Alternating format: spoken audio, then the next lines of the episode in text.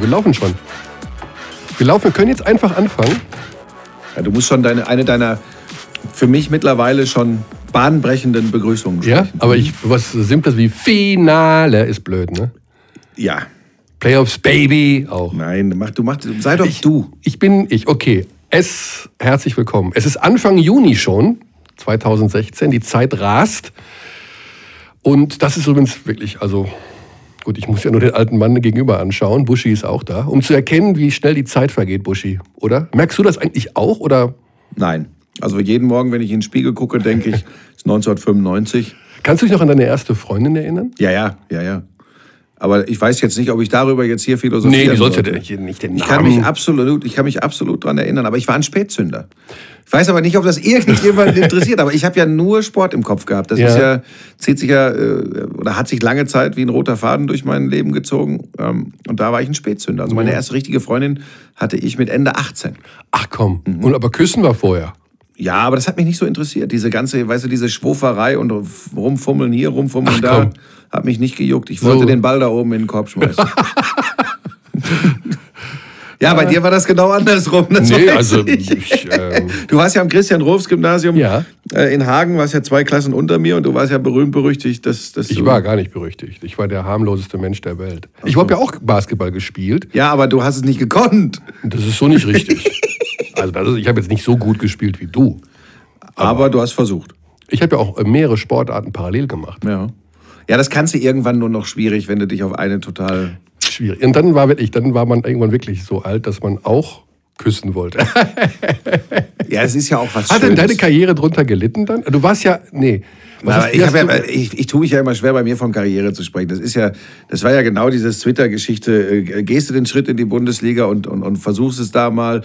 Ähm, oder ich habe das doch schon mehrfach er, aber du hast erörtert. schon mal, du hast Geld damit verdient. Ja, ich habe mein Studium quasi damit finanzieren können. Ja, das, das ist schon so. Ich, das, Glück hatte ich. Ähm, und dann kamen die Frauen. Das hat sich bis heute nicht geändert. Nein, nein, nein, das ist, äh, das ist tatsächlich so, dass ich da schon sehr, sehr, viel- wenn ich Dinge mache, mache ich die ja wirklich im Regelfall zu 100 Prozent. Und bei mir stand schon der Sport extrem im Mittelpunkt. Aber ich habe dann irgendwann, Gott sei Dank, früh genug erkannt, mit Ende 20, Anfang 30, dass es für den ganz großen Wurf nicht reicht. Und ein, damals war das zumindest so ein mittelprächtiger Bundesliga-Profi.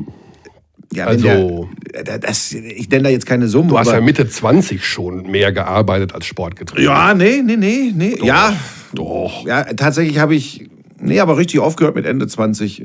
Da war mir dann klar, dass es nicht geht. Die Arbeiterei da war ja keine Arbeit. Das war ja wie heute. Das war ja, wir haben ja unser Hobby zum Beruf gemacht. Das ist wahr. Muss man ja wirklich sagen. Das ist ja, auch du wirst irgendwann lernen, demütig zu werden. Ob Das dessen, bin ich. Das bin ich übrigens jeden Tag und deswegen hatte ich auch dieses Thema mit der Zeit. Weil die Zeit so schnell geht, dass man einfach sie, man muss wirklich jeden Tag demütig sein, um zu erkennen, wie viel, wie schön es ist und wie. Oh, Aber das ist mir schon wieder. Du, ich, nein, ich philosophiere nicht. Komm, BBL Finals. Ja, Zack, bumm, wir fangen jetzt an. Ja, ich wollte gerade sagen, weil das ist schon wieder so ein bisschen. Wir haben ja heute, äh, nee, schwermütig ist das gar nicht, aber man muss auch mal, gut. BBL Finals beginnen bald. Die NBA Finals beginnen heute Nacht, also zum Zeitpunkt der Aufzeichnung dieses ähm, Podcasts, hat noch kein Spiel stattgefunden. Wir werden schwerpunktmäßig über die BBL Finals reden, mit Teilnehmern dieser BBL Finals von beiden Mannschaften und werden so ein bisschen her, nebenher philosophieren auch über die NBA. Also Golden State gegen Cleveland. Obwohl Bushi das gar nicht, du, du bist ja nicht so richtig mehr NBA-Fan. Ne? Du hast ich- damit so ein bisschen abgeschlossen. Ich mag das, ich mag das schon immer noch, diese, die, die Playoff-Serien, also San Antonio gegen OKC, OKC gegen Golden State.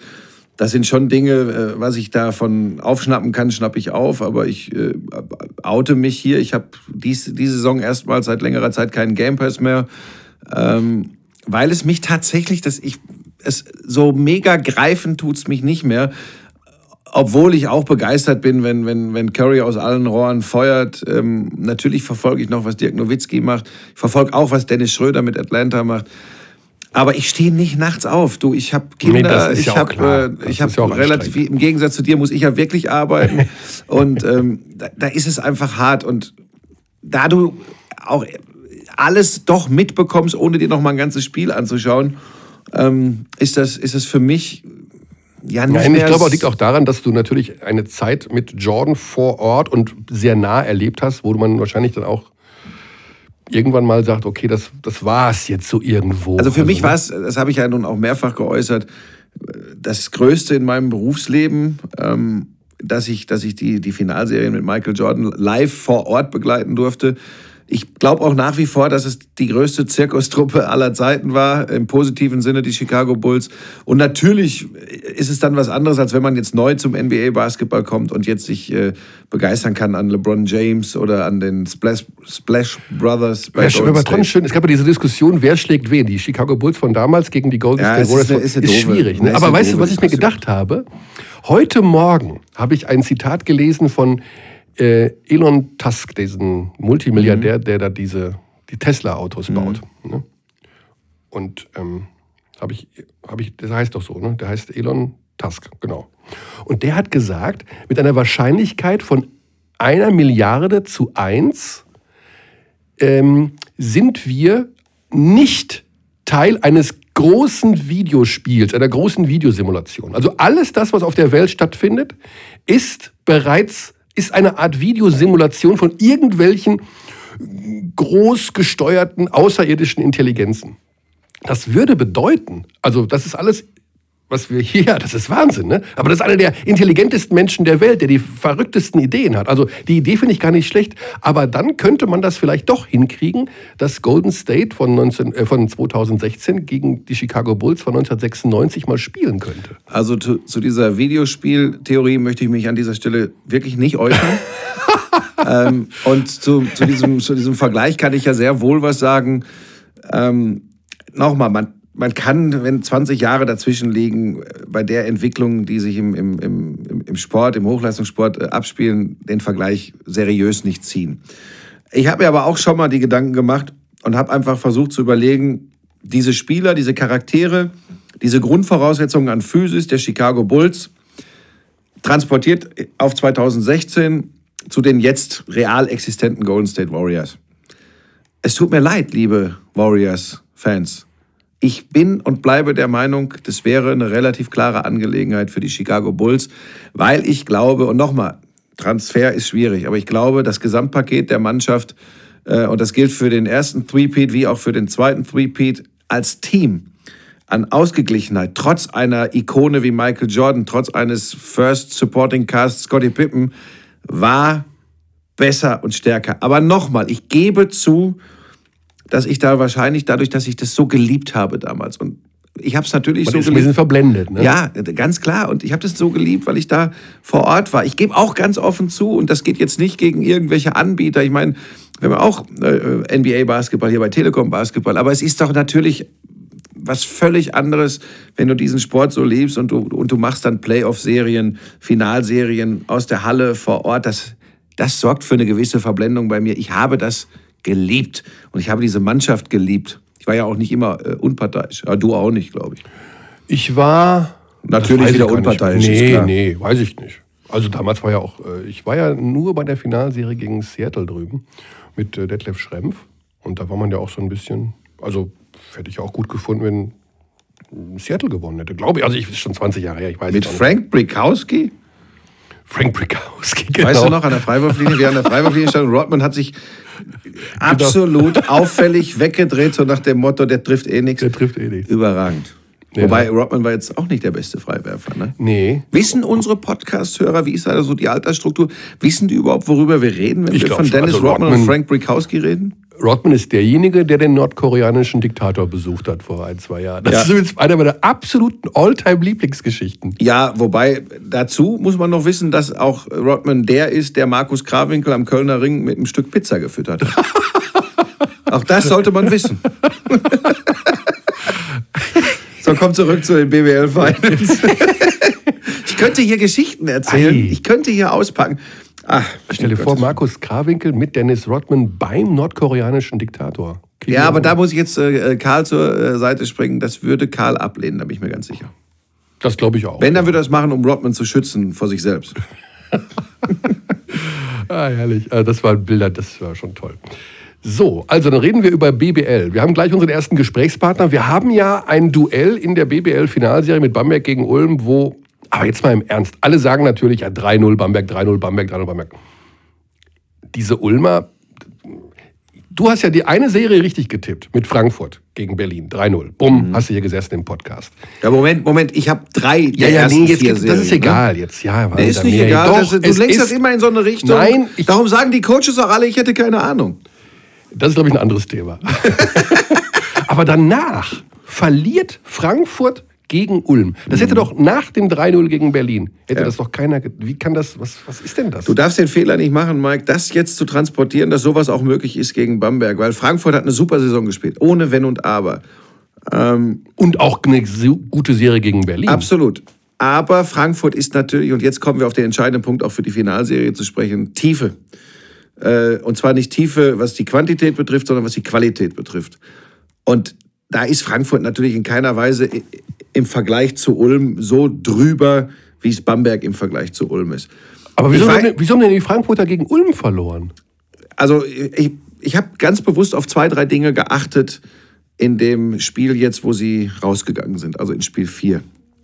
Und es waren schon neben dem schwachen Auftritt von Theodor in den ersten drei Vierteln, hinterher hat er dann ja, äh, hat das ja fast wirklich noch gedreht, aber das ist uns, glaube ich, an dem Abend fast so ein bisschen durchgegangen. Hast du mal geschaut, was mit den sehr, sehr starken, toll integrierten und Verantwortung übernehmenden Spielern Danilo Bartel und Johannes Vogtmann in diesem Spiel gewesen ist? Hast du mal drauf geachtet? Ich glaube, Vogtmann hat ja, hat ja zwölf Minuten gespielt so, oder was? Bartel nicht existent. Nee. Ähm, das geht jetzt nicht gegen die beiden Jungs. Da kommt noch eine Menge, da bin ich mir sicher. Aber zeigt so ein bisschen das, was ich meine mit Qualität, mit Tiefe. Das ist einfach, und jetzt ziehe ich mal den Vergleich, und jetzt reden wir über Elias Harris, über Melli. Melli. Und jetzt funktioniert es bei denen nicht. Dann kommt aber nicht Morrison oder Dornekamp geht mal auf die vier oder so, sondern dann kommt Leon Radoschewitsch zum Beispiel. Dann kommt Daniel Theiss. Das ist der ganz entscheidende Unterschied. Mhm. Und das ist auf jeder verdammten Position bei Bamberg so. Und ich glaube einfach, und damit gehe ich, bevor es wieder losgeht, ich, ich habe das geliebt in Ulm, die Atmosphäre. Ich, ich mag unglaublich, was Per Günther abliefert. Ich finde das Herz dieser Mannschaft groß. Ich finde das, was sie sportlich abgeliefert haben, ganz, ganz großartig. Aber wenn mir jetzt vor der Serie einer kommt und mir sinnvoll begründen möchte, also eigentlich ist es eine 50-50-Serie, Bamberg gegen Ulm, ja, gut, dann ist der, dann ist er natürlich der King of Currywurst, wenn es eine 3-2-Serie wird. Aber ich werde es ihm trotzdem vorher nicht glauben. Ja, ist ähm, tatsächlich auch nicht so einfach. Ja, da ist vieles gut gelaufen für Ulm in dieser Frankfurt-Serie, muss man sagen. Also ich glaube auch vom Coaching her, wie da die Matchups gefunden wurden, wie die Stärken beziehungsweise auch die Schwächen des Gegners ausgenutzt wurden, hat Thorsten Leibenert da einfach einen guten Job gemacht oder das gesamte Trainerteam. Da hängen ja immer mehrere dran. Und die Frankfurter konnten da irgendwie nicht so richtig drauf. Aber reagieren. weißt du was, Mike? Ich finde das. Ich meine, klar, man muss sich ja an irgendwas orientieren bei der Beurteilung, warum was wie gelaufen ist. Aber es ist immer so großartig, ähm, wenn dann so analysiert wird.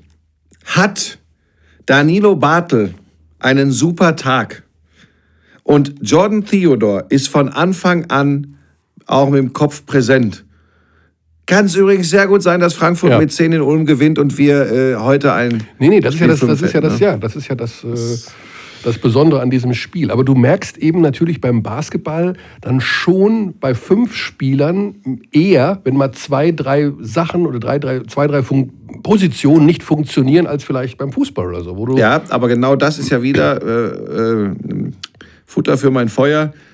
Und genau das kann Bamberg sich erlauben. Ja. Genau das kann Bamberg sich erlauben. Und sie können sich sogar erlauben, dass drei Leistungsträger nicht funktionieren, in Anführungsstrichen. Und sie werden im Normalfall die Serie trotzdem gewinnen. Dann gehen wir doch mal direkt rein. Ich höre schon, dass irgendwas genau in der Leitung ist. Nicht irgendwas, irgendwer, auch nicht, sondern einer, der mitspielen wird. Ab dem kommenden Sonntag in der Finalserie. Ich begrüße von den Brose Baskets Luca Steiger. Herzlich willkommen, Luca. Vielen Dank, hallo. Das war ja bisher eine Playoff-Saison für euch, die lief wie geschnitten Brot, oder? Ihr müsst ja noch vor Kraft kaum laufen können.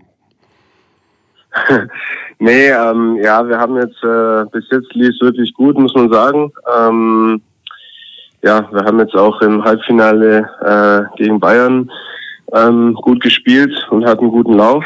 Äh, nichtsdestotrotz ist es natürlich ähm, ja, wir haben noch nichts gewonnen. Wir haben diese Saison wenn man es so sieht, noch gar nichts gewonnen. Von daher muss man auf jeden Fall den Druck hochhalten und äh, ich denke, unser Trainer ist, ähm, macht einen sensationellen Job, was das angeht. Auch wie er das Training dosiert und wie er mhm. uns äh, auch mental fit hält. Also ich denke auf jeden Fall, da sind wir in guten Händen. Was passiert denn, was macht denn Trinkieri, Luca, wenn einer mal ein bisschen lockerer gehen lässt im Training?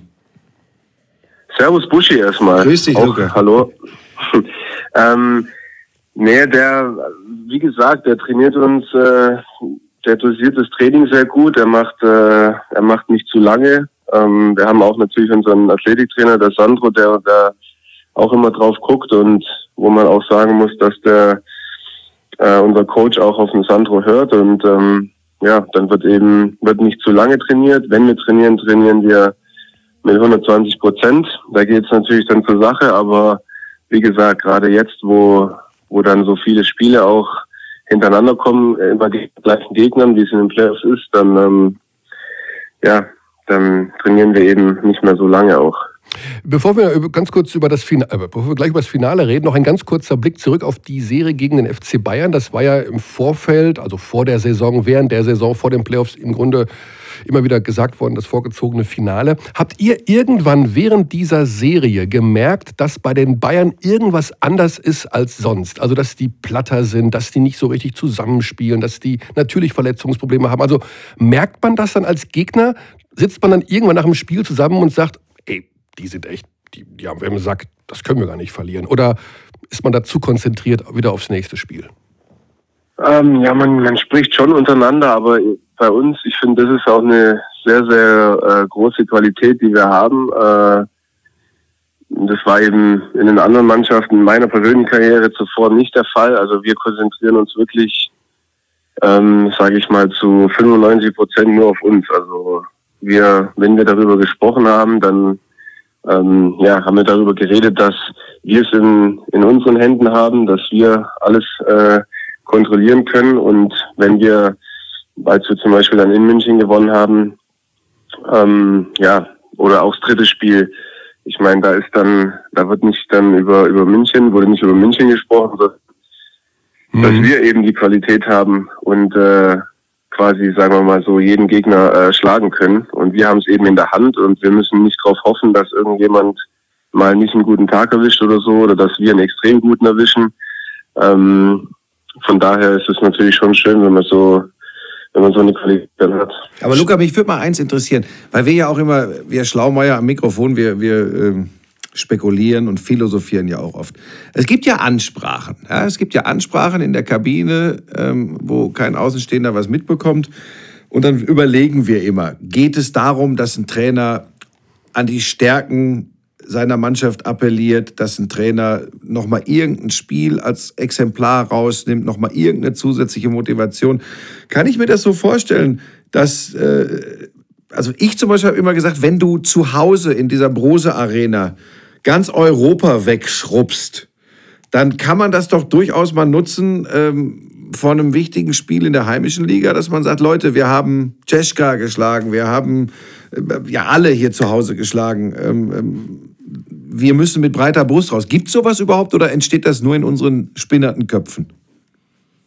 Doch, das gibt's schon, aber eher eher nicht vom Trainer. Also in dem mhm. Fall jetzt bei uns dieses Jahr zum Beispiel. Also das wird eben viel mehr von uns Spielern dann mhm. äh, kommuniziert. Also zum Beispiel ein gutes Beispiel ist jetzt das zweite Spiel in München gewesen, wo wir dann auch schon wieder ähm, die ganze Zeit äh, hinterhergerannt sind und einen Rückstand aufholen mussten, quasi das ganze Spiel eigentlich. Und äh, ja, also wir haben danach auch gesprochen, auch in der Halbzeitpause, wir haben mhm. darüber gesprochen, dass wir äh, das normale reguläre Saisonspiel in München, dass wir da auch einen 17 Punkte Rückstand mhm. haben wir aufgeholt und haben es geschafft, in München dann trotzdem noch zu gewinnen. Und das war, äh, es gab viele Spiele dieser Art dieses Jahr, auch in der Euroleague, wo wir wirklich auch gegen äh, Top-Teams ähm, Rückstände dann aufgeholt haben und einfach an uns geglaubt haben und unser Ding weitergemacht haben und nie irgendwie nervös geworden sind oder so. Von daher hilft dann sowas schon auch. Und ja, dann haben wir natürlich ja, das Beispiel dann genommen und haben gesagt, wir haben 17 Punkte, waren wir hinten und wir wissen genau, dass wir es können. Wir haben jetzt nicht gut gespielt in der Halbzeit und äh, wir müssen das jetzt ändern. Und ja, dann ist es glücklicherweise hat es dann auch hingehauen. Und dann habe ich noch eins, ähm, was mich wirklich brennend interessiert. Wie schafft man es als Coach, als, als Coaching-Staff, so ein Ensemble, wie ihr das da zusammen habt, ähm, bei Laune zu halten? Weil ich weiß, der moderne Basketball ist so, da spielt ein Spieler wenn er viel spielt, 20, 22 Minuten. Früher äh, war es so, dass man, wenn man dachte, man wäre ein guter, unter 30, wenn man unter 30 Minuten gespielt hat, fühlte man sich schon unterrepräsentiert. Also jeder Spieler heute weiß, dass es anders geworden ist. Aber jeder Spieler will spielen. Alles andere wäre ja, wäre ja gaga. Wie schafft man es als, als Trainerstab? Zumindest wirkt es auf mich äh, als Außenstehender so, dass es trotzdem alles so harmonisch ist und so gut funktioniert und jeder sich dem Teamerfolg unterordnet. Das labert sich leicht, aber es wirklich hinzukriegen, ist ja mal eine ganz andere Veranstaltung.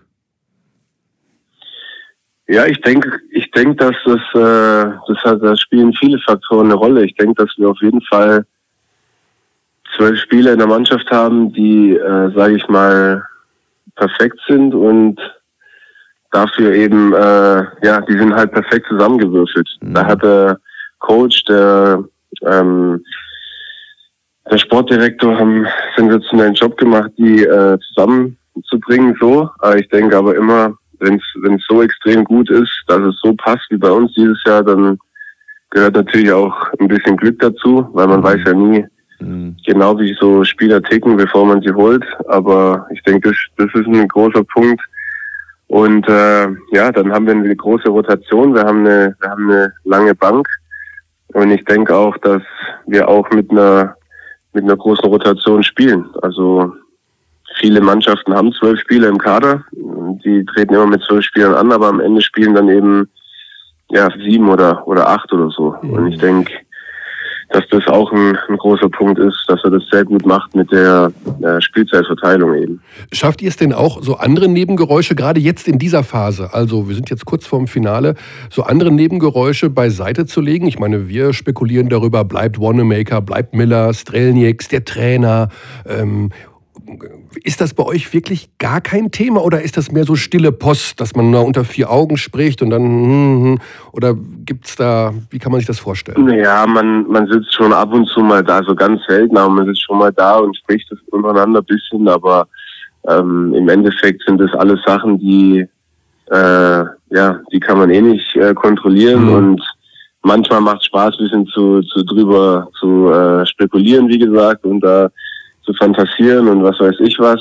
Ähm, aber im Endeffekt haben wir alle nur ein Ziel vor Augen und das ist Meister zu werden, weil wir eben, wie gesagt, was ich vorher schon gesagt habe, dieses mhm. Jahr ähm, bis jetzt noch nichts so in der Hand haben. Wir haben eine super Saison bis jetzt gespielt, Euroleague und äh, Bundesliga.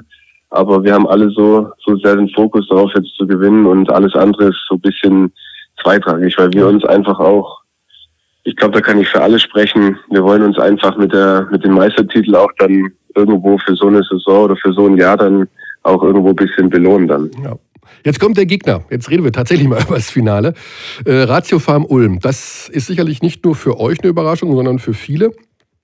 Wie hast du, hast du Spiele jetzt von Ulm Frankfurt zum Beispiel gesehen, von Ulm Oldenburg? Wie kann man sich das vorstellen, dass man dann auch den Gegner schon analysiert? Oder passiert das eher so auch im Umfeld des Trainings, dass der Videocoach euch was zeigt schon mal? Oder hast du selber, wenn man so will, auch aus der Fanperspektive dir sowas komplett angeschaut? Ja, also ich habe mir, ähm, ich habe mir alle Spiele angeguckt und äh, ich muss sagen, dass ähm, auf jeden Fall Ulm wird auf jeden Fall gefährlich, ähm, in keinster Art und Weise zu unterschätzen. Ähm, was mir aufgefallen ist jetzt bei den Spielen, die ich gesehen habe im Vergleich zu den Jahren zuvor, ist, dass, ähm, dass sie eine gewisse Konstanz aufgebaut haben. Ähm, und ja, Ulm ist eine ganz gefährliche Mannschaft. Wenn sie von außen heiß laufen, dann äh, ja, dann, dann wird es sehr schwer, sie zu stoppen. Mhm. Okay, also da wurden schon die ersten, denke ich mal, taktischen Maßnahmen getroffen. Logischerweise ist ja auch schon bald soweit. Ähm, habt ihr da ein bisschen umdenken müssen? Hat man im Vorfeld sogar mit einer anderen Mannschaft gerechnet oder macht man das dann wirklich erst, wenn es soweit ist? Nee, also da bereitet man ja. sich erst darauf vor, wenn es dann soweit ist. Ich ja. meine, bei uns viele, ich glaube, viele haben die Spiele geguckt und gegen Frankfurt jetzt und äh, logischerweise guckt man beide dann an. Ähm, aber ja, jetzt endgültig dann so, was Training angeht und so, geht's dann jetzt erst los damit. Ja. Ihr sollt ja alle äh, so wahnsinnig diszipliniert sein. Also der Trainer sagt ja auch im Interview, so eine Mannschaft hätte er noch nie gehabt. Die sind professionell, die sind äh, diszipliniert. Ich meine, ich glaube, Harris, jung, ich glaube, der hat schon zwei Kinder. Daniel, ganz jung, verheiratet Kind. Äh, Luca, du wir wissen, du bist auch Vater geworden. Ihr seid alle sozusagen Mitte 20 und schon total gesettelt mit Frau und Kindern. Ähm, ist das auch irgendwie so eine Art Geheimnis, will ich gar nicht sagen, aber so das Besondere dieser Mannschaft, dass das einfach, dass ihr einfach ja schon frühzeitig wisst, wie euer Leben so aussehen soll. Also, dass ihr einfach keine total durchgeknallten, irren Mitzwanziger seid, die einfach auf Party aus seid, sondern schon euch so gefunden habt, auch privat? Ähm, ja, ich denke gerade so die äh, die Familie und so mit Kindern, das spielt schon eine kleine Rolle, aber ich denke, das Haupt der Hauptgrund ist einfach, dass ähm, dass unser Trainer eben auch das äh, Vertrauen gibt und äh, wir jetzt keine Charaktere drin haben, die das irgendwie dummerweise ausnutzen und äh, dann da irgendwie Scheiße bauen oder mhm. so, sondern ähm, das respektiert jeder, das das äh, ja dafür ist jeder ihm auch dankbar und der behandelt uns wie Männer und von daher denke ich, äh, funktioniert es auch so gut. Luca, nur ein Eindruck, nur ein Eindruck, aber ist es denkbar, eins dieser Märchen aus dem Sport, dass es möglich sein kann, Spieler in Bamberg zu halten aufgrund dieses äh, sehr funktionierenden Umfelds, aufgrund dieser fantastischen Mischung innerhalb der Mannschaft mit dem Trainerstab, dass sie, nur ein Eindruck, den du da schildern sollst, dass sie vielleicht sogar sagen, ich bleibe noch ein, zwei Jahre, obwohl ich woanders 200.000 Euro mehr verdienen kann, oder ist das völlig äh, bescheuert äh, anzunehmen im Profigeschäft? Ja, gute Frage. Ich meine, das ist immer, es kommt immer ganz darauf an.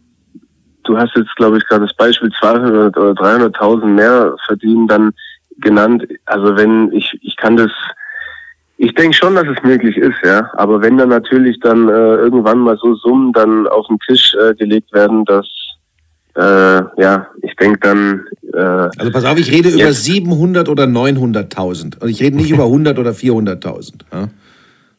Das, äh, ja, ja, naja, wie gesagt, also ich denke, ab einer, egal wie die Summe ist, egal ab, ab einer bestimmten Summe ist dann irgendwann, äh, ja, dann, dann, dann machen das alle, dann muss man es machen und mhm. Äh, ich weiß jetzt nicht, was da die Summen sind, deswegen ich bin überhaupt nicht drin, was, äh, ob es überhaupt schon irgendwelche Angebote gibt oder so, das weiß ich alles nicht, aber Du bist ja sozusagen, du hast ja noch zwei ja, Jahre Vertrag, denk, ne? Du bist ja eh Ne, ich, ich sowieso, ja, ja. Ich rede jetzt von, von irgendwelchen anderen, was ja, mich sowieso äh, ich auch, eigentlich ich auch nichts angeht. Mhm. Aber ähm, ja, ich denke schon doch, dass Bamberg eben äh, vor allem mit der Mannschaft dieses Jahr, das hat so viel Spaß gemacht. Wir haben so viel abseits vom, vom Feld gemacht, auch mit der Mannschaft und ähm, da haben sich Freundschaften entwickelt daraus und ich denke schon, dass wenn äh, wenn manchen das natürlich so gut gefällt, dass sie dann dann nochmal äh, zweimal überlegen. Und mhm. äh, das ist, denke ich, auch so eine Situation ist natürlich oft auch äh, mehr wert als als sage ich mal jetzt vielleicht äh, Geld. Mhm. Ja. Ich, einen hätte ich noch ja, klar, Buschi, ich, ich, ich, kann ja immer nur nach Eindrücken fragen, weil ich auch weiß, äh, dass es, dass es für, einen, für einen aktiven Spieler nicht einfach ist. Aber auch da wieder nur ein Eindruck, Luca. Was würde es für Bamberg bedeuten, wenn es Trinkieri doch wegziehen würde? Ich, ich, ich bin ja immer mit Mike hier im Zwiegespräch. Mike sagt, er glaubt felsenfest, dass Trinkieri weitermacht. Ich sage immer, ich habe irgendwie so ein Gefühl, dass es ihn wegziehen könnte. Ähm, war, egal, wurscht, wir wissen nicht, was passiert. Aber was würde es bedeuten für Bamberg, wenn der sagen würde, meine Mission ist hier beendet? Ja, das wäre natürlich ein unheimlicher Verlust, auf jeden Fall. Ähm, äh, so einen Trainer ähm, zu finden wie ihn, das wird auf jeden Fall oder würde auf jeden Fall richtig schwer werden. Ähm, ja, sieht man ja dieses Jahr, was er geleistet hat und ähm, wir hoffen es natürlich alle nicht, aber weiß man nie im Sport und äh, aber für, für Bamberg wäre es ein, ein enormer Verlust auf jeden Fall. Darf ich dich noch um eine Einschätzung bitten, Luca? Da kannst du dich eigentlich nicht in die Nesseln setzen. ähm, ich äh, kenne deinen ehemaligen Trainer Svetislav Pesic schon viele, viele Jahre. und du erlebst mich ratlos hier. Ich habe keine Ahnung, ob er wirklich weitermachen will bei den Bayern oder nicht. So wie du ihn erlebt hast als, als Spieler. Ähm, ich frage es mal ganz einfach. Kannst du dir vorstellen, dass er mit diesem Ausscheiden im Halbfinale 0 zu 3 gegen Bamberg sich aus der BBL und von den Bayern verabschieden möchte? Ähm, da, das weiß ich nicht. Ich, da habe ich keine, also weiß ich wirklich nicht. Mhm. Keine Ahnung. Mhm. Ich weiß auch nicht, ob das überhaupt irgendjemand anders weiß. Ähm, Nein, ich glaube, das weiß nur er selbst. Weiß ich auch nicht. Ja. Dann noch ein kurzer Ausblick hinten raus, Luca, bevor wir gleich zu deinem Splash Brother aus Ulm kommen. ja. ähm, eigentlich wollten wir noch über die NBA reden. Mist, aber das schaffen wir noch ganz schnell. Verfolgst du die NBA Finals? Verfolgst du Golden State? Verfolgst du so Typen wie Clay Thompson? Weil du bist jetzt natürlich ein super Shooter und dein Wurf, dein Wurf, das ist so dein Markenzeichen. Verfolgst du dann auch solche Mannschaften und speziell solche Spieler, die so massiv von ihrem Wurf leben? Ja, es geht jetzt nicht so viel, weil ähm, ich habe mir natürlich jetzt lieber dann äh, gerade hier Ulm und Frankfurt angeguckt immer und die die Zeiten sind auch immer ein bisschen ungünstig von den mhm. NBA-Spielen, aber ja, also nicht nicht so viel. Aber ich habe, ich kriege das natürlich schon immer am Rande mit, was. Du weißt schon, wer Steph Curry ist, ne? Du weißt schon, wer das ist. Das weiß ich gerade noch so, ja. Und Clay Thompson kenne ich auch. Ja. Gut, dann hinten raus. Jetzt, ich drücke ein bisschen aufs Gaspedal, weil wir haben leider auch ein bisschen Zeitpressure. Ähm, nächstes Jahr, also wir gehen jetzt mal auf, also ich sage jetzt einfach mal Euroleague, ne? Stichwort Euroleague, unabhängig jetzt davon, wer nächstes Jahr dort spielt. Aber das ist ja neue, neue Liga im nächsten Jahr mit 16 Mannschaften, jeder gegen jeden, 30 Spieltage. Wie findest du das? Also auch vor dem Hintergrund der Belastung, vor dem Hintergrund, dass es dann eigentlich zwei unterschiedliche Ligen gibt, in denen ihr dauerhaft, und das ist das Thema ja eigentlich, über die Saison spielen werdet.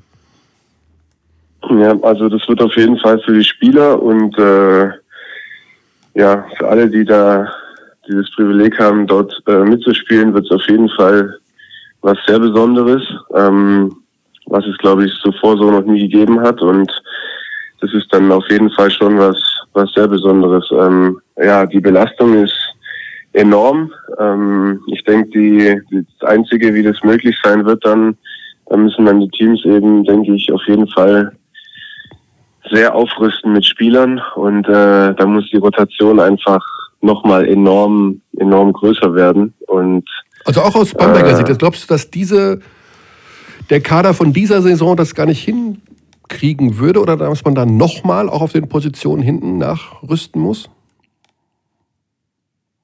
Also ich bin der Meinung, dass man auf jeden Fall also wenn wenn es so weit dann kommt, dann mhm. denke ich, muss man auf jeden Fall elf, also Spieler, sage ich mal neun, zehn, elf und zwölf müssen auf jeden Fall, egal wann, egal wie, egal wo, in der Lage sein, in jedem Spiel äh, 20 Minuten zu spielen. Mhm. Bin ich der Meinung. Ich vielleicht liege ich falsch, aber das ist meine Meinung. Äh, ich denke, ja, da gibt's dann auch hier und da mal vielleicht muss man mit Verletzungen muss man auch mit einrechnen ja, ja, ähm, und bei so viel Spielen ja, da müssen meiner Meinung nach alle zwölf auf jeder Position irgendwo äh, auf gleichem, wenn es wenn es irgendwie möglich ist, auf gleichem Niveau sein und wie gesagt alle mal hier mal da so 20 Minuten dann spielen können, weil ja. sonst äh, ja, dann ist die Belastung einfach viel zu hoch sonst. Mhm. 9, 10, 11, 12. Wer sind die neun bei Bamberg? Buschi. Der Luca, ne? Ja. Ich glaube, dass er, dass er schon eigentlich weiß, dass es, mein Trainer spielen ja mit, mit also außer es passiert was ganz Außergewöhnliches mit schon relativ starren Rotationen. Mhm. Also ich glaube, er weiß auch, wann er, wann er in etwa kommt. Und dann gibt es eben immer diese Besonderheiten, äh, wo das Spiel einfach was Besonderes kreiert und wo gesagt wird, okay, jetzt brauche ich diesen. Ich meine, ich finde es ja auch gemein, den Luca immer äh, als, als, als reinen Shooter darzustellen. Ähm, da spielt seine Vergangenheit in den USA sicherlich eine Rolle, wenn du in bestimmte Rollen gepresst wirst. Aber die erfüllt er natürlich jetzt. Äh, wirklich sehr, sehr gut. Und dann gibt es eben die Momente, wo Trinkieri sagt, okay, genau jetzt äh, hilft er mir. Und es wirkt mir so, als wenn er auch ganz glücklich damit ist, mit dieser Rolle, die er da hat. Ähm, und die ist ja, es wird ja immer so ein bisschen unterschätzt, wenn da am Ende steht neun Minuten oder elf Minuten. Aber dann musst du eben mal genauer hingucken und boah, ich schleim jetzt bei Lukas Steiger, aber das ist dann schon, ähm, das sind dann schon sehr, sehr wichtige Minuten. Das sind Qualitätsminuten. Absolut. Luca, ganz, ganz lieben Dank für deine Zeit. Ähm, weiter Gut. alles Gute für die Vorbereitung für die Finalserie und ja, wir sehen uns dann bei Telekom Basketball entsprechend. Also ich sehe ihn am Spiel. Sonntag, weil Ja, ich bin ich ja am beim Dienstag. ersten Finale. Äh, Mittwoch. Du bist beim zweiten? Gut, dann sehen wir uns am Sonntag und Uschi und dann Mittwoch der nächste. Alles klar. Reihe um. Okay. Und dann Gut, noch alles klar, dann mach's gut. Danke. Danke dir, Luca. Ciao. Schöne dann. Zeit. Ja, kurzes Fazit. Euren Trainer sehr gelobt, ne? Also, Ja, also das, aber ich glaube auch, das ist keine Hafensängerei, die Nee, da nee. betrieben wird in Bamberg. Das wirkt ja auch so. Ich meine, du bist ja auch ein ganz, ganz glühender und großer Trinkieri-Anhänger. Und wie Ja. ich ja im Laufe der Saison gelernt habe, ist Trinkieri wie auch Obradovic auch ein glühender Körner-Anhänger. Das kann man an dieser Stelle ja auch mal sagen. Es ist ja so. Ja? Ja, Buschi, das ist doch jetzt alles. Nein, das kann man doch mal sagen. Und, dann, und ich wollte doch damit nur sagen, dass ihr vielleicht sogar so ein bisschen ähm, Brüder im Geiste seid, Trinkieri und du. Und dann kann ich verstehen, dass Spieler so einen Coach mögen. Das wollte ich sagen. War ein Lob. Ja, ich hoffe, also ich würde mich freuen, wenn er bleibt natürlich, aber die Gerüchte mit Maccabi, die hören nicht auf. Ja, du, mir, mit mir schimpfst ja immer, wenn ich sage, ähm, dass ich glaube, dass er geht. Und erklärst mir das Leben, aber nicht, dass du vom Leben eingeholt wirst. Ja, ich, bei Trinkieri ist halt der Vorteil, der ähm, braucht kein Geld. Deswegen kann der auch. Ich habe dir aber schon mal erklärt, ob das Maccabi ist nicht, da wenn Geld, dann nicht des Geldes wegen, sondern weil er sagt, guck mal, Maccabi, das geht ja gar nicht gegen Bamberg. Maccabi Tel Aviv, Mike, das ist Ja, in Europa eine Institution. Ja, aber wenn du dann am Ende in Bamberg man dann dir ein Denkmal setzt, so wie ja auch unser nächster Gesprächspartner ein Denkmal bereits sicher hat. Ach, man weiß ja in Ulm, sag mal, was ist denn man jetzt weiß ja los? in Ulm nur noch nicht, wohin das Denkmal kommt von Per Günther. Herzlich willkommen, Per. Gibt es da noch einen Platz? Hallo ihr beiden, ich grüße euch. Hallo Per. Jetzt, kriegst du, das jetzt kriegst du schon ein Denkmal von Körner gebaut, das ist Wahnsinn. Ja, mein Gott. Mit 28, ja. Mit Muss man 28. sich schon sowas anhören. Ne? So, und Unding. So, ja, wenige Tage bis zu den BBL-Finals. Mal ganz im Ernst, Per, wenn man sich deine Äußerungen bei Social Media anschaut, du hast weder mit den Playoffs gerechnet noch mit dem Finale. Das ist ja Wahnsinn. Du hast wirklich deinen Junggesellenabschied zwischen Halbfinale und Finale gelegt. Das ist natürlich schon die Story des Jahres, oder? Ähm, ja, also der ist auf jeden Fall verschoben worden. Ich habe es noch geschafft, Ah. äh, den zu verschieben, dass äh, hinter einem theoretisches Spiel 5 Also jetzt nicht zwischen Ähm. Spiel 3 und 4, 5, sondern dann auch wirklich ans Ende der Finalserie. Ja, ja, also wenn, wenn man schon, wenn schon, wenn schon, denn schon. Ähm, ja, also wie gesagt, das war, da waren einige Sachen dabei. Ja. Es gab, gab noch ein Adele-Konzert in Verona in der in der in der, in der Oper, Ach du äh, wo meine. Freundin dann äh, dann äh, auch das ein oder andere Tränchen verdrückt hat, dass wir das Viertelfinale gewonnen haben und ich nicht dabei sein konnte. Ach, sie ist ohne ähm, dich gefahren dann. Ja, die musste die zum, zum Glück ist ihre Schwester dann eingesprungen und mit, mit ihr gefahren. Also äh, ja, äh, Aber die Hochzeit ist doch noch nicht verschoben, oder ist Was die auch du auf, dass die jetzt nicht ihre Schwester auch heiratet.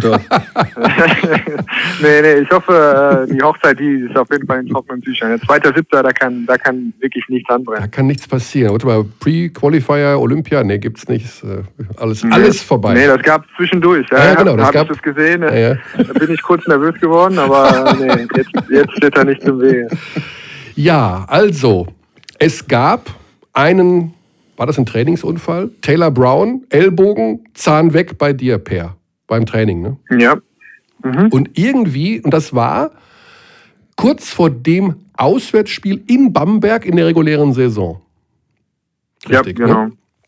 Und irgendwie, wenn man sich dann die Leistungskurve von dir anschaut, nach dem Zahnweg-Unfall ging es steil nach oben. Äh, Jetzt sag mir nicht, dass da ein Zusammenhang besteht. Das ist Zufall, oder?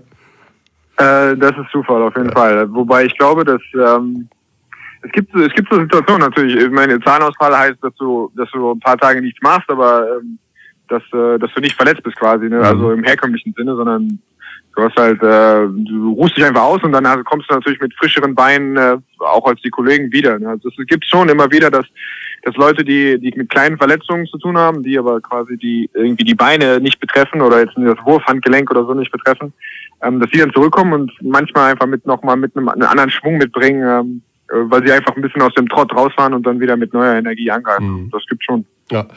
Ähm, ich simuliere jetzt mal die Kabinenansprache bei Ratio Farm Ulm in der momentanen Situation in den Playoffs. Äh, die denken alle, wir sind die Underdogs. Die denken, weil wir Platz 7 gemacht haben, können wir nicht Oldenburg schlagen. Die sollen doch denken, wir sind die Underdogs. Wir sind die geilsten. Alle zusammen auf drei. One, two, three. Das ist doch nicht Thorsten Leibener, du. Nein, das ist Per Günther. Oder äh, Das ist auch nicht Per dann Günther. ist es Chris Bepp. Dann ist es halt Hey, irgendeiner. Chris.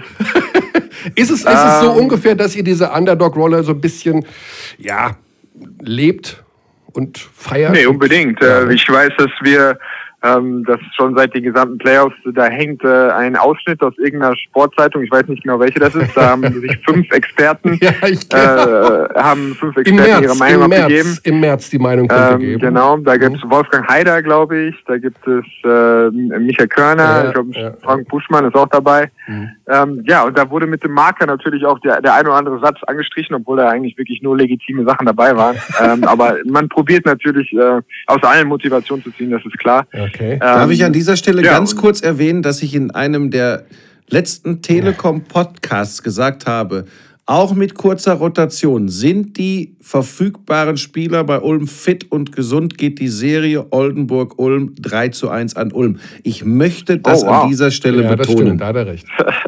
Ja. Das, aber, dann ziehe ich den Hut. Ich meine, aber das hätten wir von dir auch nicht anders erwartet. Ja, eben. Als, äh, als Maestro des, des deutschen Basketballs. Ja, ja, ist gut. Lass uns weiter über Basketball reden. aber mal unabhängig davon, dass ihr auch euch aufgeilt an irgendwelchen Meinungen von mhm. dummen Schwätzern, die eure Spiele verfolgen, ähm, was ist denn so tatsächlich der wahre Grund, das Sportliche, dass das trotzdem der kurzen Rotation funktioniert?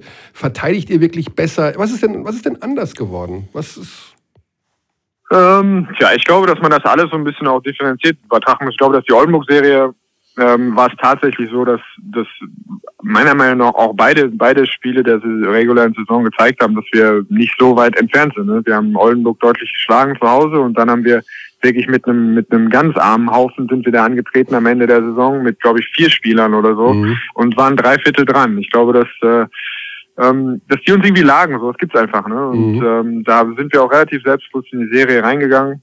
Ähm, nichtsdestotrotz muss man sagen, wir haben kein Spiel wirklich dominiert. Wir haben Spiele gewonnen, oft äh, hinten raus, oft durch individuelle Leistungen. Also ein Raymar Morgan hat dann, ich glaube, der hat 25 und 10 oder so gemacht in, im Schnitt. Ähm, das sind natürlich Sachen, die kannst du nicht planen, die kannst du nicht, da, also das sind einfach, das passiert einfach manchmal, ne? Und äh, ich glaube, dass wir in Frankfurt bin ich selber überrascht gewesen. Ich hätte gedacht, dass wir Frankfurt die Heimspiele sehr ausgeglichen gestalten können, aber dass wir in Frankfurt massive Probleme bekommen werden, wie jede Mannschaft das hatte in den letzten sechs Monaten. Mhm.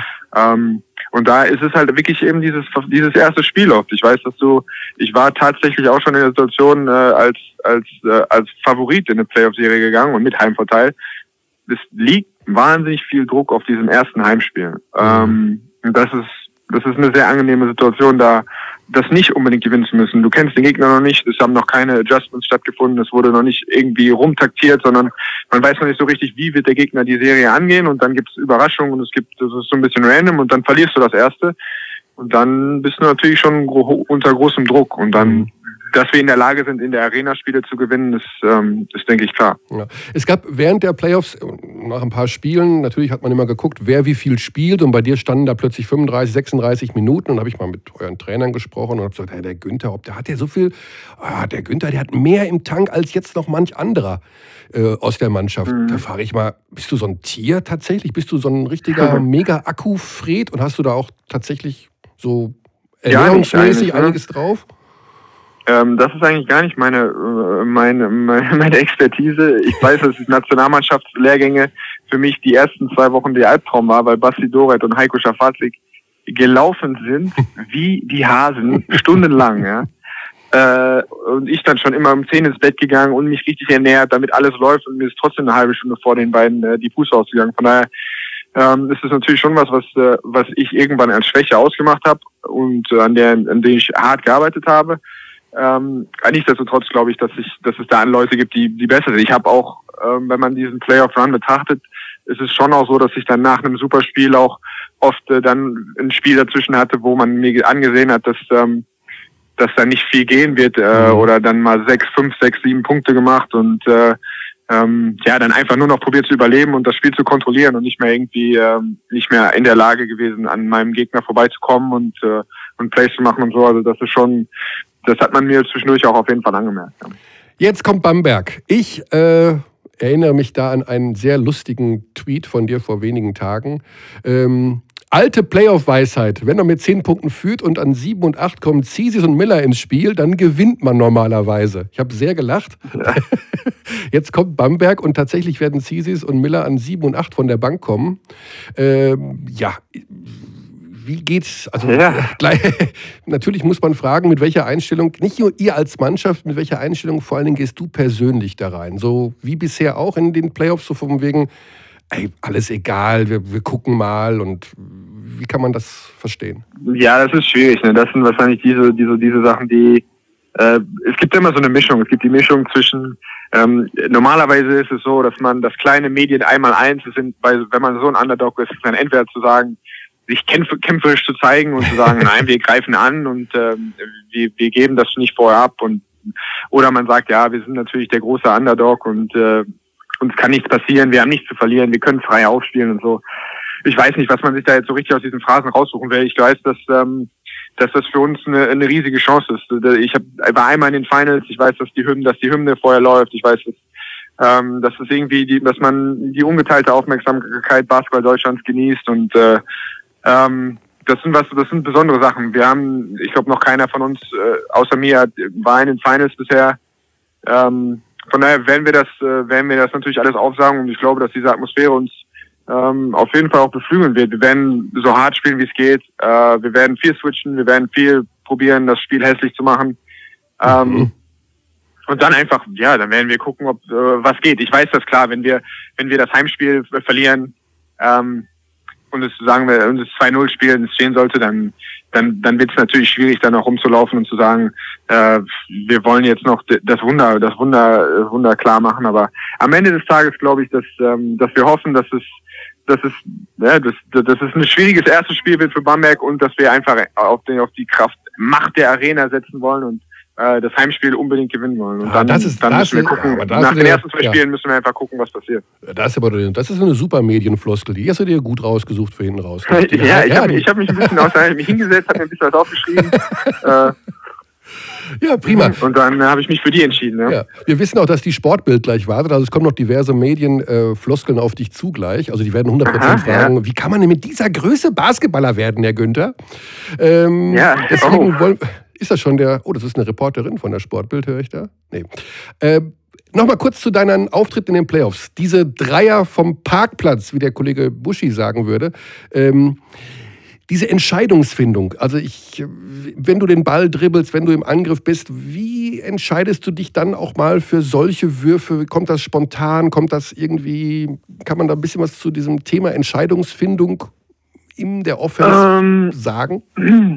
Naja, es ist ja, es ist erstmal so, dass, dass gerade in der Frankfurt-Serie eigentlich typischerweise nicht, ähm, wenn ich vorher gesagt hätte, ob ich hohe, eine große Produktivität oder große Zahlen auflegen würde, ähm, hätte ich das verneint. Da mhm. einfach ähm, taktische Maßroute, gerade wenn man sich die ersten zwei Spiele anguckt, äh, Frankfurt switcht.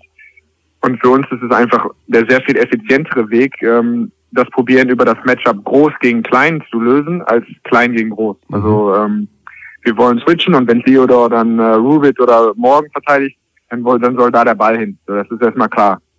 Ähm, normalerweise gibt es nicht viel Bewegung, es gibt keine klassische Pick-and-Roll-Verteidigung. Ähm, ja, und dann, dann ist es normalerweise schwierig für, für, für mich, der, der von normalen, dass wir unsere normale Plays laufen oder dass wir, dass ich normalerweise vorher schon sagen kann, wo es für mich Möglichkeiten gibt zu attackieren oder zu scoren. Ähm, da ist normalerweise deutlich weniger als nicht. Und äh, in den, die, die Sachen, die du hast, ist manchmal eben, dass du an der Dreilinie stehst und du hast Pokémon vor dir und du sind noch genau. fünf Sekunden auf der Uhr. Mhm. Ähm, dann hat es ehrlich gesagt auch was mit Müdigkeit zu tun. Prinzipiell bin ich eigentlich würde ich mir wünschen, wenn ich jemand anders dabei beobachten würde, dass er erst, bevor irgendwas passiert, immer erstmal zweimal attackieren. Ne? Die mhm. ersten zwei Male, wenn du dich direkt äh, quasi faul, die einfach nur zwei Dreier aus acht Metern drauflegst, ähm, das wäre nicht das, was ich präferieren würde, sondern ich würde mir wünschen, dass es immer erst Druck aufgebaut wird. Ne? Okay. Und dass erstmal was zum Korb passiert und dann vielleicht später der Dreier geworfen wird tatsächlich ist es so, dass es für mich schwierig war, äh, auch Danilo Bartel oder so im 1 gegen 1 zu schlagen. Die, die sinken ein bisschen ab und die können ihre Füße bewegen. Ähm, und dann, dann ist es manchmal so, dass du, dass dir nicht so viele Optionen bleiben. Und dann, mhm. Fakt ist, wenn ich den ersten treffe, dann kann man davon ausgehen, dass relativ zeitnah dann auch der zweite fliegt. äh, ich weiß, der Vergleich. Ja, dann, Pardon, Per. Ich weiß, dass der Vergleich ein bisschen blöd ist und wahrscheinlich wird die Sportbild auch gleich damit ums Eck kommen, äh, mit, Steph, mit, Steph, Curry und dieser Art und Weise Basketball zu spielen, eben aus 10 Meter Entfernung das Ding drauf zu nageln. Ähm, ja. Du bist jetzt, glaube sogar älter als Curry, also du wirst dir bestimmt bei ihm nichts abgeschaut haben. Äh, ähm, aber ist das so eine Sache, wo man dann doch vielleicht denkt im Training, okay, ich gehe vielleicht doch noch mal einen Meter weiter zurück, als unmittelbar an der Dreierlinie zu stehen? Also beginnt man dann wirklich irgendwann auch im Laufe der Karriere diese Würfe zu trainieren aus acht Metern und nicht nur aus 6,75? Ja, ich glaube, du, du trainierst ja auf jeden Fall und ich glaube, dass es, dass, dass Leute überrascht werden, wenn sie wissen, wie viele, wie viele Spieler in der Lage sind, diese Würfe hochprozentig zu treffen. Ah. Also ich weiß von, von vielen Werfern, dass ihnen das, dass ihnen das egal ist. Ne? Also dass sie quasi sagen, ich habe lieber eine halbe Sekunde mehr Zeit und bin deutlich offener, mhm. aber dafür macht mir der Meter, den ich dafür abgeben muss, nichts aus. Ne? Also ich weiß, dass ähm, dass unsere, die Werfer, die wir in der Liga haben, die schießen, Luca, der, der weiß nicht, ob das 6,75 Meter sind oder ob das 8,10 Meter sind. Das, das kann ich nicht anversprechen. Aber mhm. es ist natürlich schon so, dass zum einen ähm, durch diese für durch dieses vermehrte Switchen sieht man diese Situation immer mehr, dass äh, ein Guard gezwungen ist, äh, gegen großen Spieler eine Lösung zu finden. Und da ist, der, ist dieser Dreier aus dem Dribbling von weit draußen natürlich, ähm, den sieht man einfach häufiger als, genau. als das, als das ja. früher der Fall war. Und es ist, äh, mir ist natürlich schon so, dass, äh, dass wenn du dann so positive Beispiele hast, wie Leute, die das eben äh, der ganzen Welt zeigen, dass es möglich ist, äh, konstant diese Würfel zu treffen, dass, dass dann Leute, so Curry für Arme, wie ich das bin, dann eben auch mutiger werden und sich dann eben entscheiden, ja, dann dann, dann, dann geht er eben jetzt auch mal hoch. Ne? Mhm. Es, ähm, ist ja, es, ist ja dem, ja. es ist ja generell dem veränderten Spiel geschuldet. Per hat das mit dem Switchen angesprochen. Wir, wir, wir reden über eine komplett andere Athletik, wir reden über komplett andere Fähigkeiten. Äh, aller fünf im Regelfall einer Mannschaft, die auf dem Parkett stehen. Das Feld wird breiter gemacht. Äh, deshalb wäre es übrigens auch schön, wenn wir ein einheitliches Feld hätten und irgendwann äh, die, die, die Maße äh, auch im Fieberbasketball, das ist meine persönliche Meinung, äh, die wären, die es in der NBA sind. Ähm, das macht das Spiel nämlich aus meiner Sicht auch attraktiver.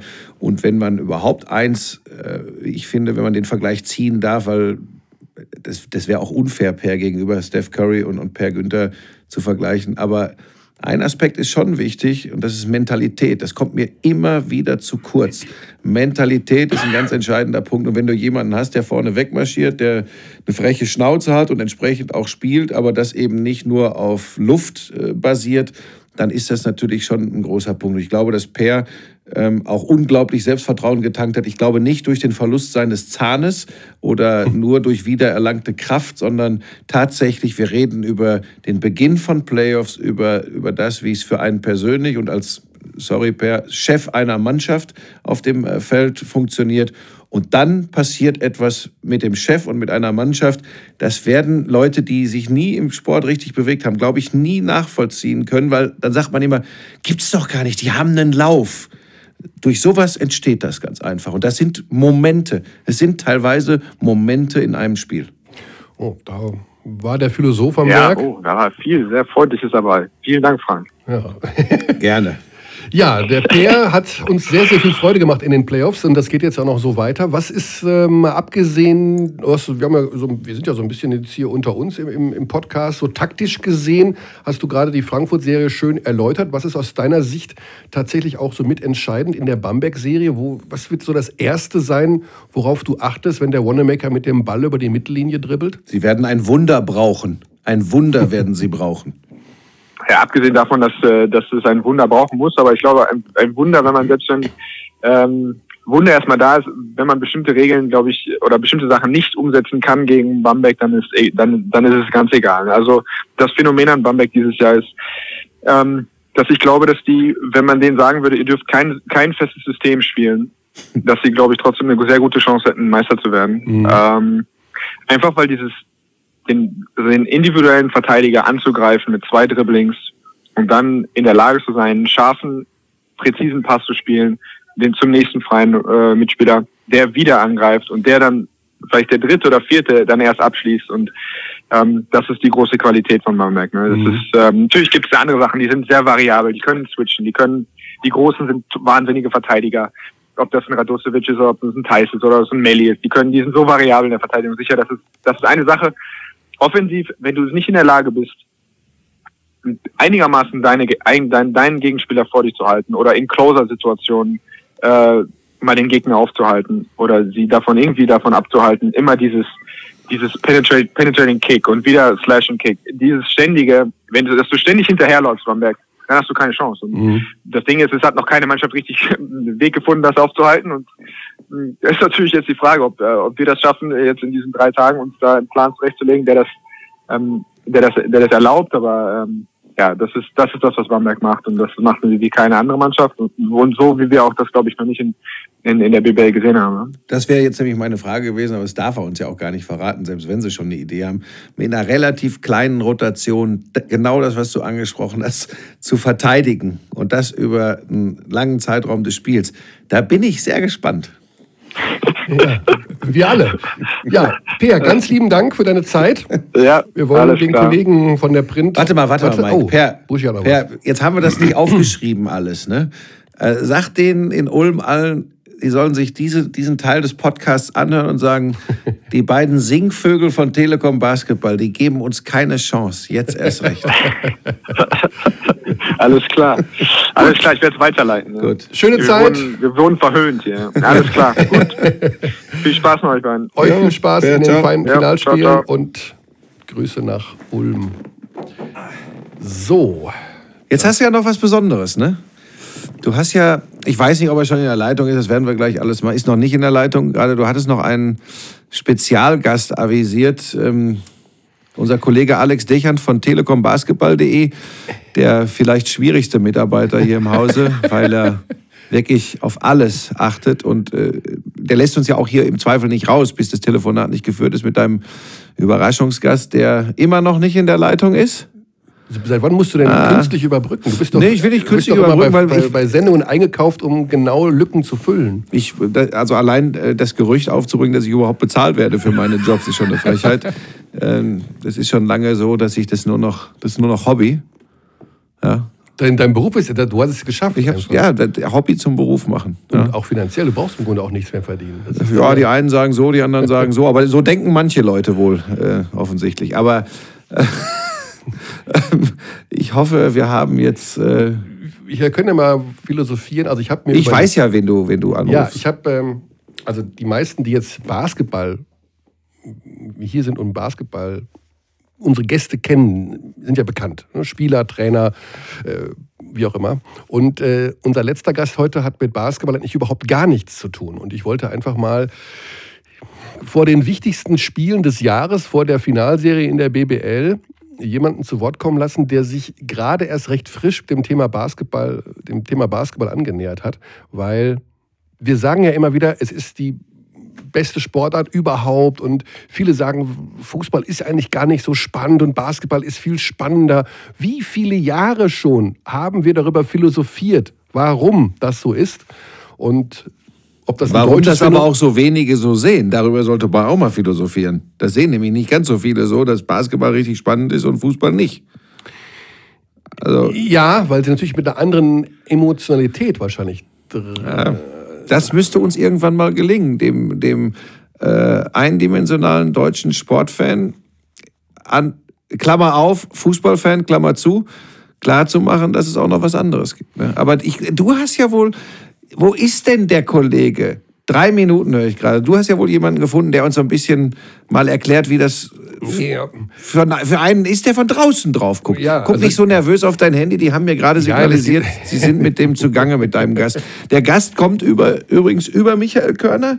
Das, äh, deshalb ist er jetzt ein bisschen unter Druck. Dass ich das bin nicht unter Druck überhaupt. Wir können das ja alles, das Schöne, wir können ja alles rausschneiden. Ach, schneiden kannst du auch? Ja, also wir können ja auch das, was du jetzt ja gerade versuchst, krampfhaft zu überbrücken, ist ja nicht Okay, ja also das langweilig. ist dann der Moment, wo Alex Dechand ins Spiel kommt. Zum Beispiel. Ja. Wie ist es eigentlich mit dem Dienstplan für die Finals? Ist jetzt alles raus? Jetzt ist alles raus. Äh, Stefan Koch kommentiert Finale 1. Das ich ist korrekt. Muss Interviews machen? Du darfst. Du hast ja gesagt, du machst ich darf, zum Beruf. Äh, richtig, hast du sehr gut, passt doch ab und an auf. Äh, Finale 2, du kommentierst, Krawinkel moderiert. Korrekt.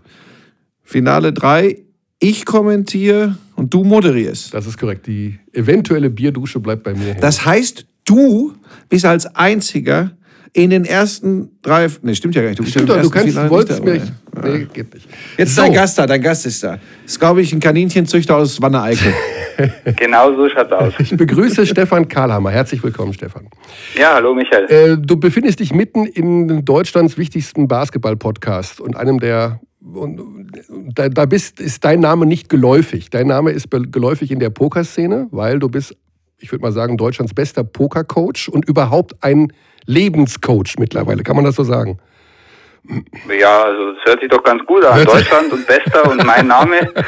Da wäre es ja fahrlässig, Nein zu sagen. Da wäre es fahrlässig, ganz genau. Ursprünglich Mathematiker und irgendwann mal an den Pokertischen dieser Welt gelandet. Und neulich, und jetzt bin ich gar nicht äh, hundertprozentig sicher, das erste Mal bei einem Basketballspiel gewesen. Das ist so richtig, in Ulm.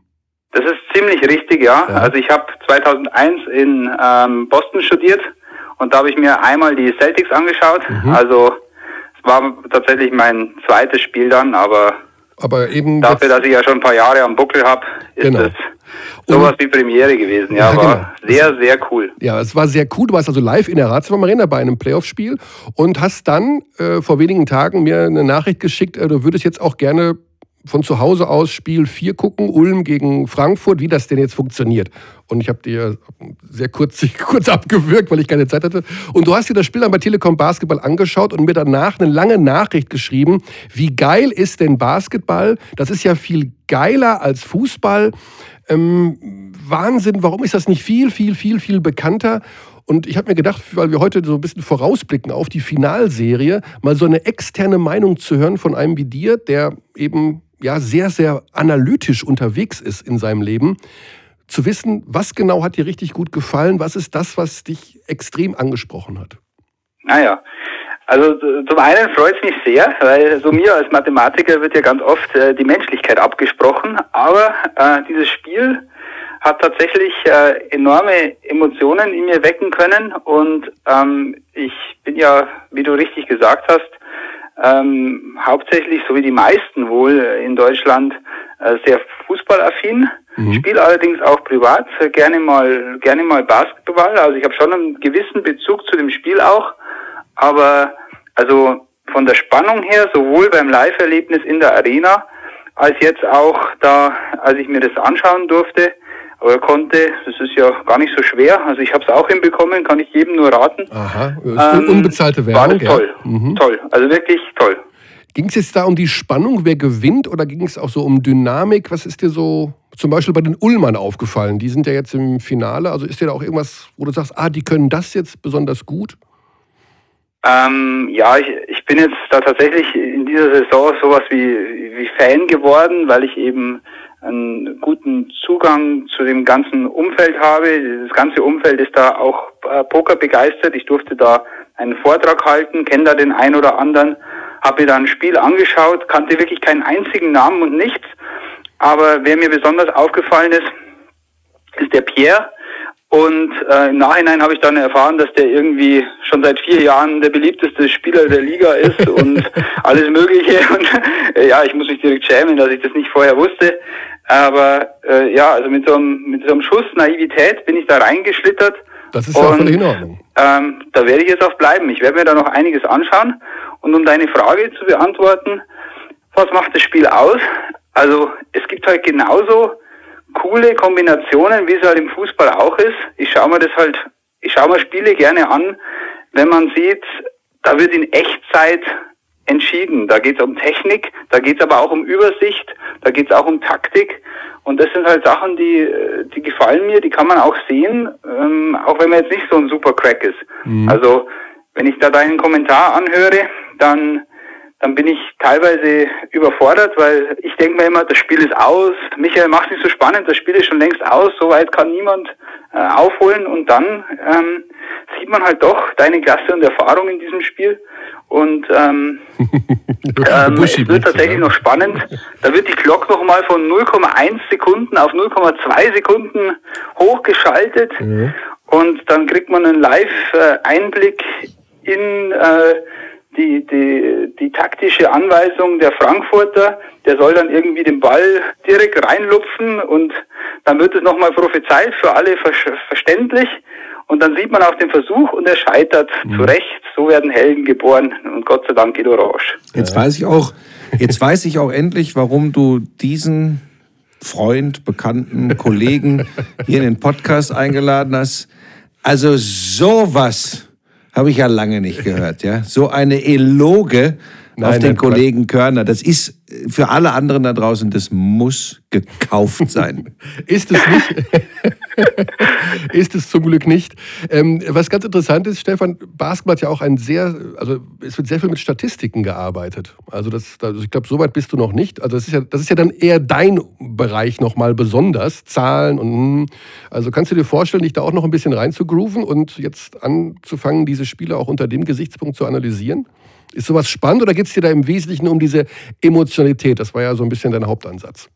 Ähm, also ich hatte ja schon das Privileg, ein Hobby von mir zum Beruf zu machen. Und ähm, wenn du sowas machst, dann verlierst du natürlich dein Hobby. Mhm. Und ähm, mir gefällt es momentan ganz gut, wie ich auf Basketball blicke.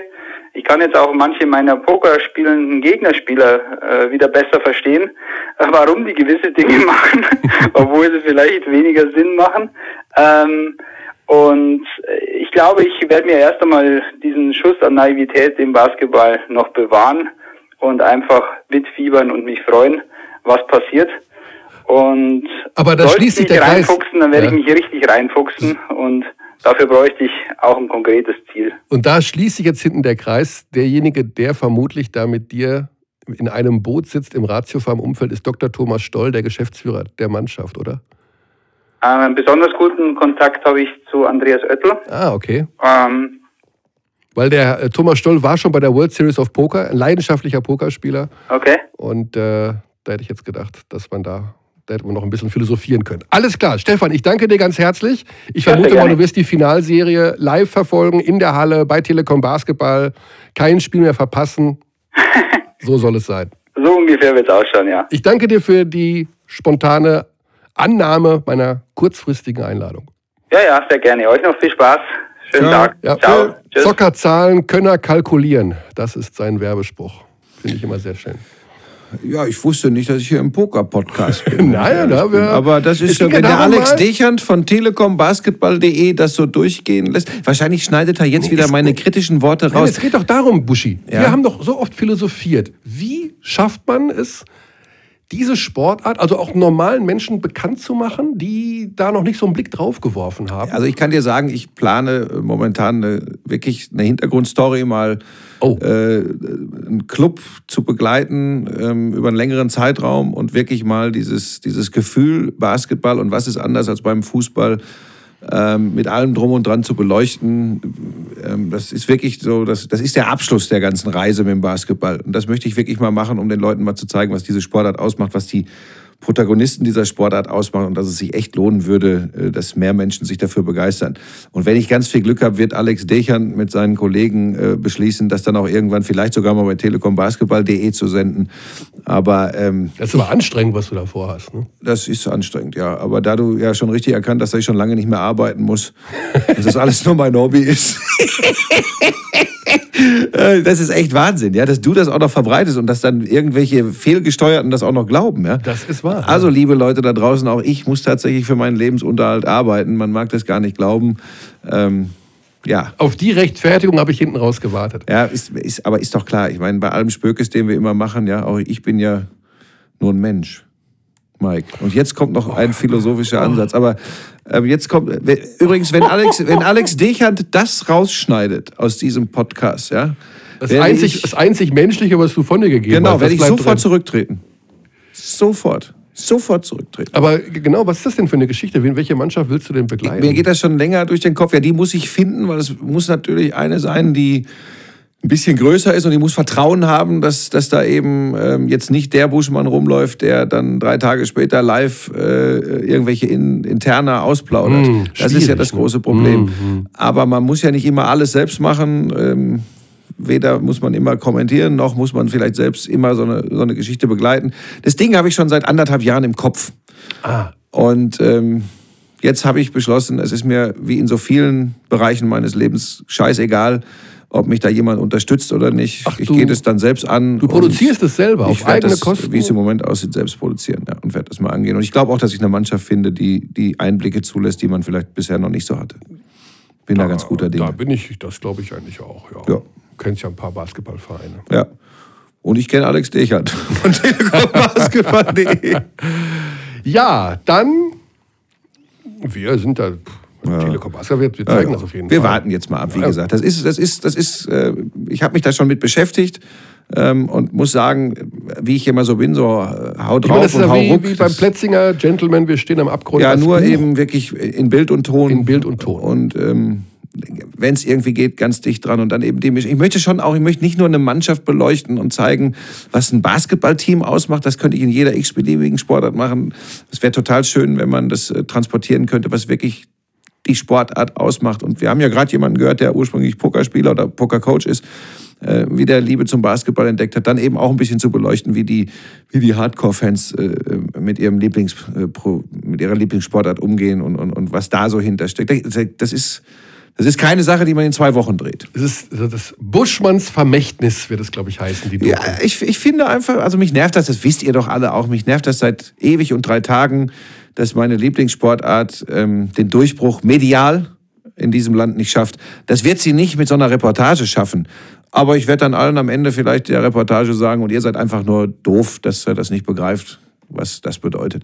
Nein, tue ich nicht. Schöner Schlusssatz übrigens. Ja. Nein, es är- ärgert mich einfach und ich, das ist so ein Ding, das ist auch, du weißt, ich meine, ich muss hier bei telekombasketball.de kein, keine Werbung für meine Sachen machen, aber ich weiß ja nicht, ob du jemals diese Interviews gesehen hast, die ich auf meinem eigenen Selbst- YouTube-Channel mache. selbstverständlich. Das ist auch so ein Hobby. Das ist ein Hobby, ähm, einfach Dinge mal zu machen, wie sie sonst in der Medienlandschaft nicht möglich sind. Und da ist man auch immer von anderen Menschen abhängig, weil man ja selbst nicht King of Currywurst ist. Bei den Sportlern ist es mir gelungen, sie vor die Mühle zu ziehen. Und ich bin guter Dinge, dass ich ein Team finden werde, das sich darauf einlässt, einfach mal andere Blicke hinter die Kulissen zuzulassen. Und wenn Ja, nicht, dann, dann sage ich, Dann der Mike Körner doof. kommt und macht das. Na, dann, dann sind alle doof. Das kannst du dann sagen. so, Finalserie, abschließender Tipp. Podcast ist zu Ende. Wie 3-0 geht's aus? Bamberg. 3-0 Bamberg. Am 12. Juni würde dann Bamberg als Meister gekürt und am Abend spielt Deutschland gegen die Ukraine in der Fußball-EM. ist das wahr? Mhm, am gleichen Tag. Aber abends. Ja. Und äh, vom 19. bis 22. Juni aus dem Europapark Rust in Sat 1 eine Mischung, die es im deutschen Sportjournalismus noch nicht gegeben hat. Und wer das nicht schaut, ist doof. Marcel Reif, Frank Buschmann Ach, und Serda Kom- Somunchu. Über die Kombination, da muss ich noch mal eine Nacht drüber schlafen. Dass es die noch gibt, dass ich das so erleben darf. Ja. Der Feuilletonist. Ja, ja, ich weiß, ich weiß, Champagner und Currywurst. Also wieder alle Klischees werden bedient. Wir freuen uns übrigens beide extrem auf die Ja, Aufgabe. Reif und ich. Ja, Wahnsinn. Buschi, danke, liebe Zuschauer. Schneidet dich an, das schneidet er aber jetzt Also, das garantiert auch. raus, Also ne? das Sat 1 kommt nicht vor. Brust bleibt drin, Sat 1 kommt raus. Okay. Vermute ich mal.